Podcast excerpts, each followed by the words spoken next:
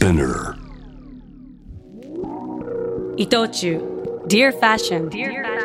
Dear Future.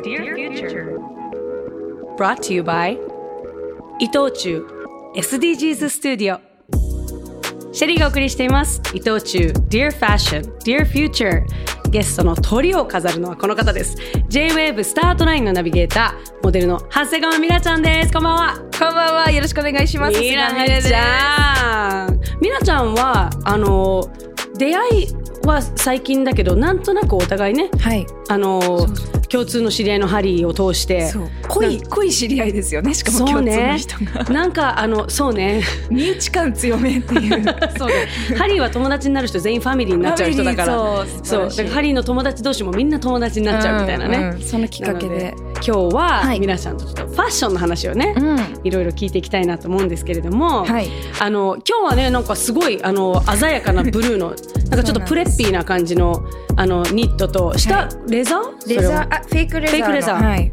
スカート？スカートです。かわいいとあと撮影の時は黄色いイエローのジャケット着させてもらって。かわいいでもそうですね。いいね。ミラちゃんしか着れないやつ。とんでもない。でも なんかファッションって、うん。そのいろいろ私服になると私めちゃくちゃジャージなんですけどそうだよね。めっちゃジャージで、うんうん。もうなんか週3本当に同じパーカー着てるぐらいなんですけど 本当に、うん。でも衣装でせっかくこう私たちが普段お仕事で着てるのってレンタルじゃないですか、そうね。一回着ておお借返して。はい、うん。だからせっかくのお仕事だからちょっとプレピーにそれこそ楽しくしたいっていう思いで、うん。えっと、いつも衣装選びをさせてもらってるんですけどあのファッションは我慢しなくていいっていう思いでいつもなんだろうな見てくださってる皆さん例えばインスタとかにこう衣装乗っけるじゃないですか。っていうとなんかあのフォロワーさんもこう普段はこういう服は着れないけど見るのは楽しいっていう人もいるからそうだね確かに確かに確かにこういう衣衣装のあのわすごいこう人がいる。あこんにちははいこんにちは。そうこのねあの伊藤忠 SDGs スタジオはもう皆さんあの公開収録みたいなね皆さん通ったりできるのでめもし暇だったら遊びに来てください。中華食べてる人も見ますからね。そうそうそうそう。すごい開放感がある。そうよ。そうまあ、なんでその衣装とかは、まあ、自分がどう着たいかっていうのもあるんですけど、うん。まあ、こういうお仕事を介していろんな服が着れるので見てる人もハッピーにできたらなみたいな感じで。なるほどね、はい。あえてちょっとこう普段の自分よりも、うもっとこうちょっとこうあの派手なというか、明るい楽しい自分を演出するみたいな、なるほどね。まあ、あの今日もあのちょっと衣装の気持ちでいらしてるっていうのは、未来の試着室展に合わせた企画未来スナップに参加してくれてるんだよね。はい。はい、レスリー・キーさんに今日撮影してもらったと思いますけどどうだった？楽しかった楽しかった？レスリーさんとあのお話しする時いつも英語で話させてもらうんですけど、うんうん。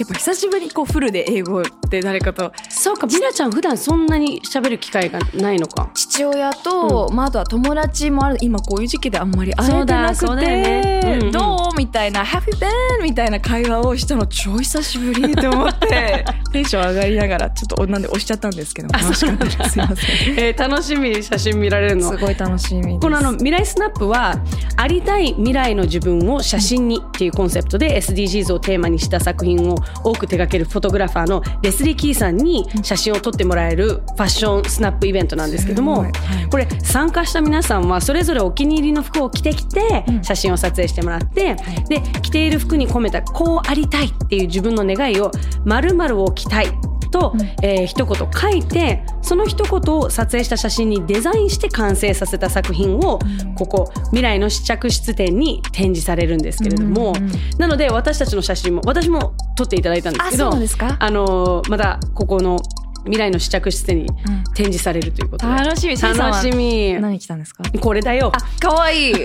いやちょっと。めっちゃ可愛い。ああ可愛いいや今日可愛い。いやいや本当思ってましたよ。めちゃくちゃ可愛いなと思って。ありがとう。ミラちゃんは2017年にオールジェンダーブランド JMG を立ち上げて、はい。去年10月にジャムアパレルにリブランドしたんですよそうね。なんです。なんでジャムアパレルに？変えたの？えっと、2017年に始めたきっかけが、あのリアリティショーに出たきっかけで、うん。えっと、そこまでそのオールジェンダーブランドを掲げていたので、あのーそうだな。身長がもともと私今174あるんですけど小6で168とかあってすごく大きくって、服に苦労してたんですよね。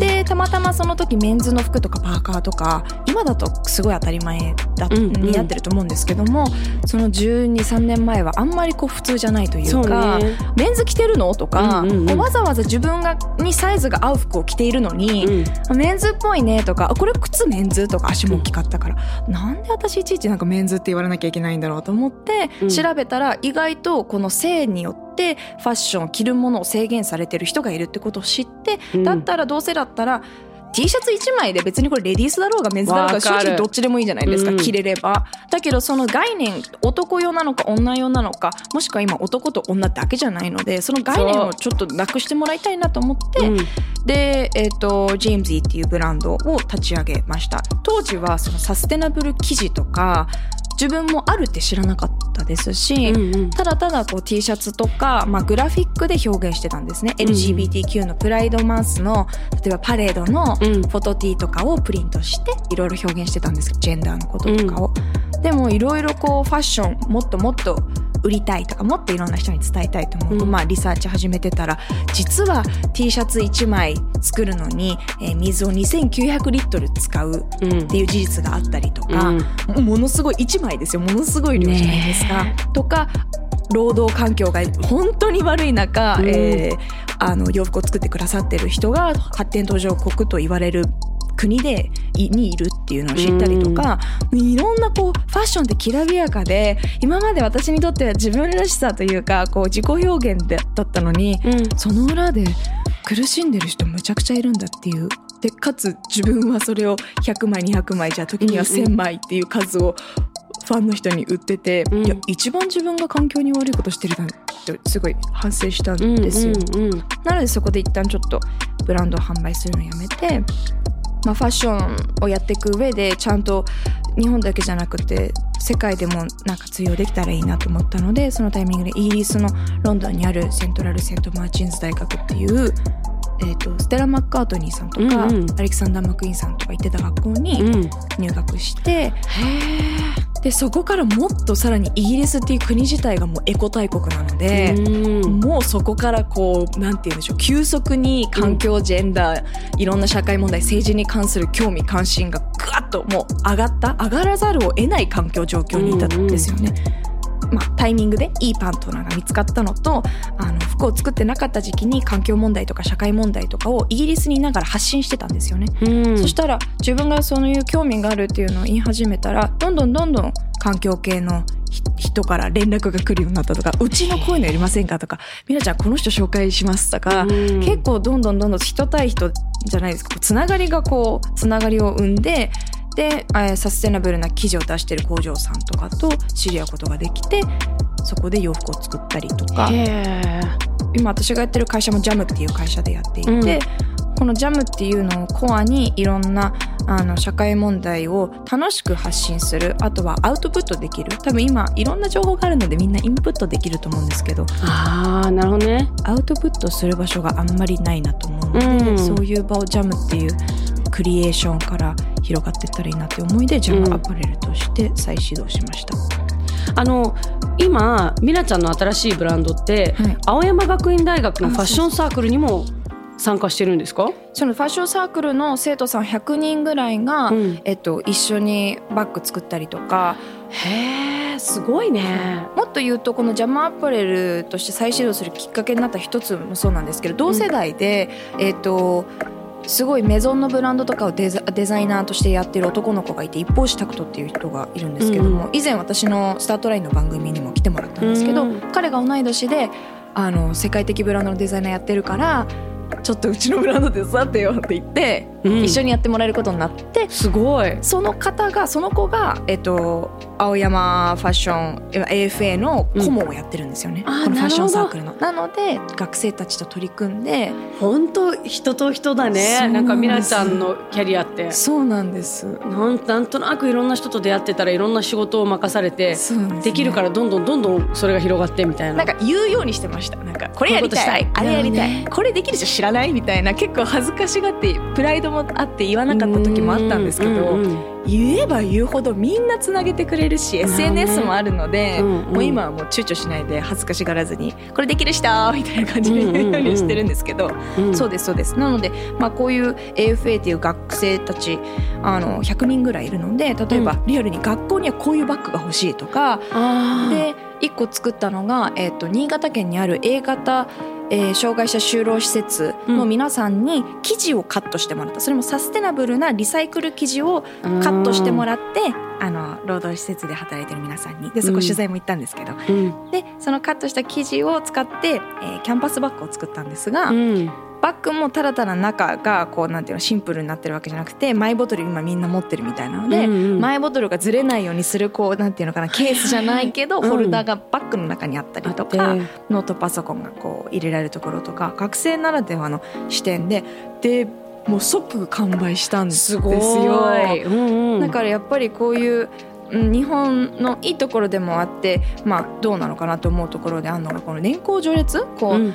年を重ねてキャリアを重ねないと何かのポジションを任せてもらえないっていうのがまあ素敵なところだと思うんですけども同時にこうチャンスが若者に少ないんじゃないかなと思ってたので、うん今回こういう AFA の皆さんと一緒に取り組むことでどんどんどんどんなんか自分の声は届くんだとか、うんうん。自分がこう作ったものがちゃんと社会を変えられるんだとかっていうふうにもなんか思ってもらえたらなってなるほどねははい、継続的にやりたい活動です。でみんなの声が通ったらまあ自信にもつながるしね。そうだと思うんですよね。そうか。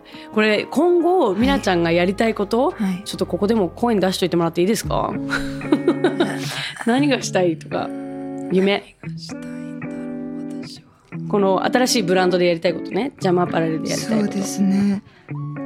ジャムアパレルとしてやりたいことは、うん。まあ、よりこうサステナブルな素材でこの間うん「ポップアップやらせていただいた時も渋谷でうん。全て1万円以下で金額を抑えたので、うん。若者がこう買いやすいような価格帯で抑えてたんですね。うんうん。で今後もイコール私1円もお金入ってこなかったんですよ。なるほどね。本当に。うんうん。だけどあのさっき言ってたシェリーさんがこう体験できるよねってとこだと思うんですけど、うん。やっぱこういうサステナブルファッションって楽しいんだとかおしゃれなんだとか我慢しなくていいんだっていう感覚を引き続き若い世代に持ってもらいたいなと思うので、うん。なるべく低価格で低価格っていうのは激安じゃなくってうん正規の値段でただ1万円以下とか学生でも手が取りやすい値段で売り続けることが続けることが意外と一番の目標かなっていうふうにはサステナブルにね、はいまさに。続けないとうんやっぱみんなやめちゃうんですよね高いから素材いやーがそうだよね。難しいと思うんですけど、うん企業としては難しいよね。すっごくハードル高いと思う。そうなんですねで、まあ、これを続けることで例えば大手ブランドさんとかとのコラボレーションで、うん例えばあジャムとコラボしたから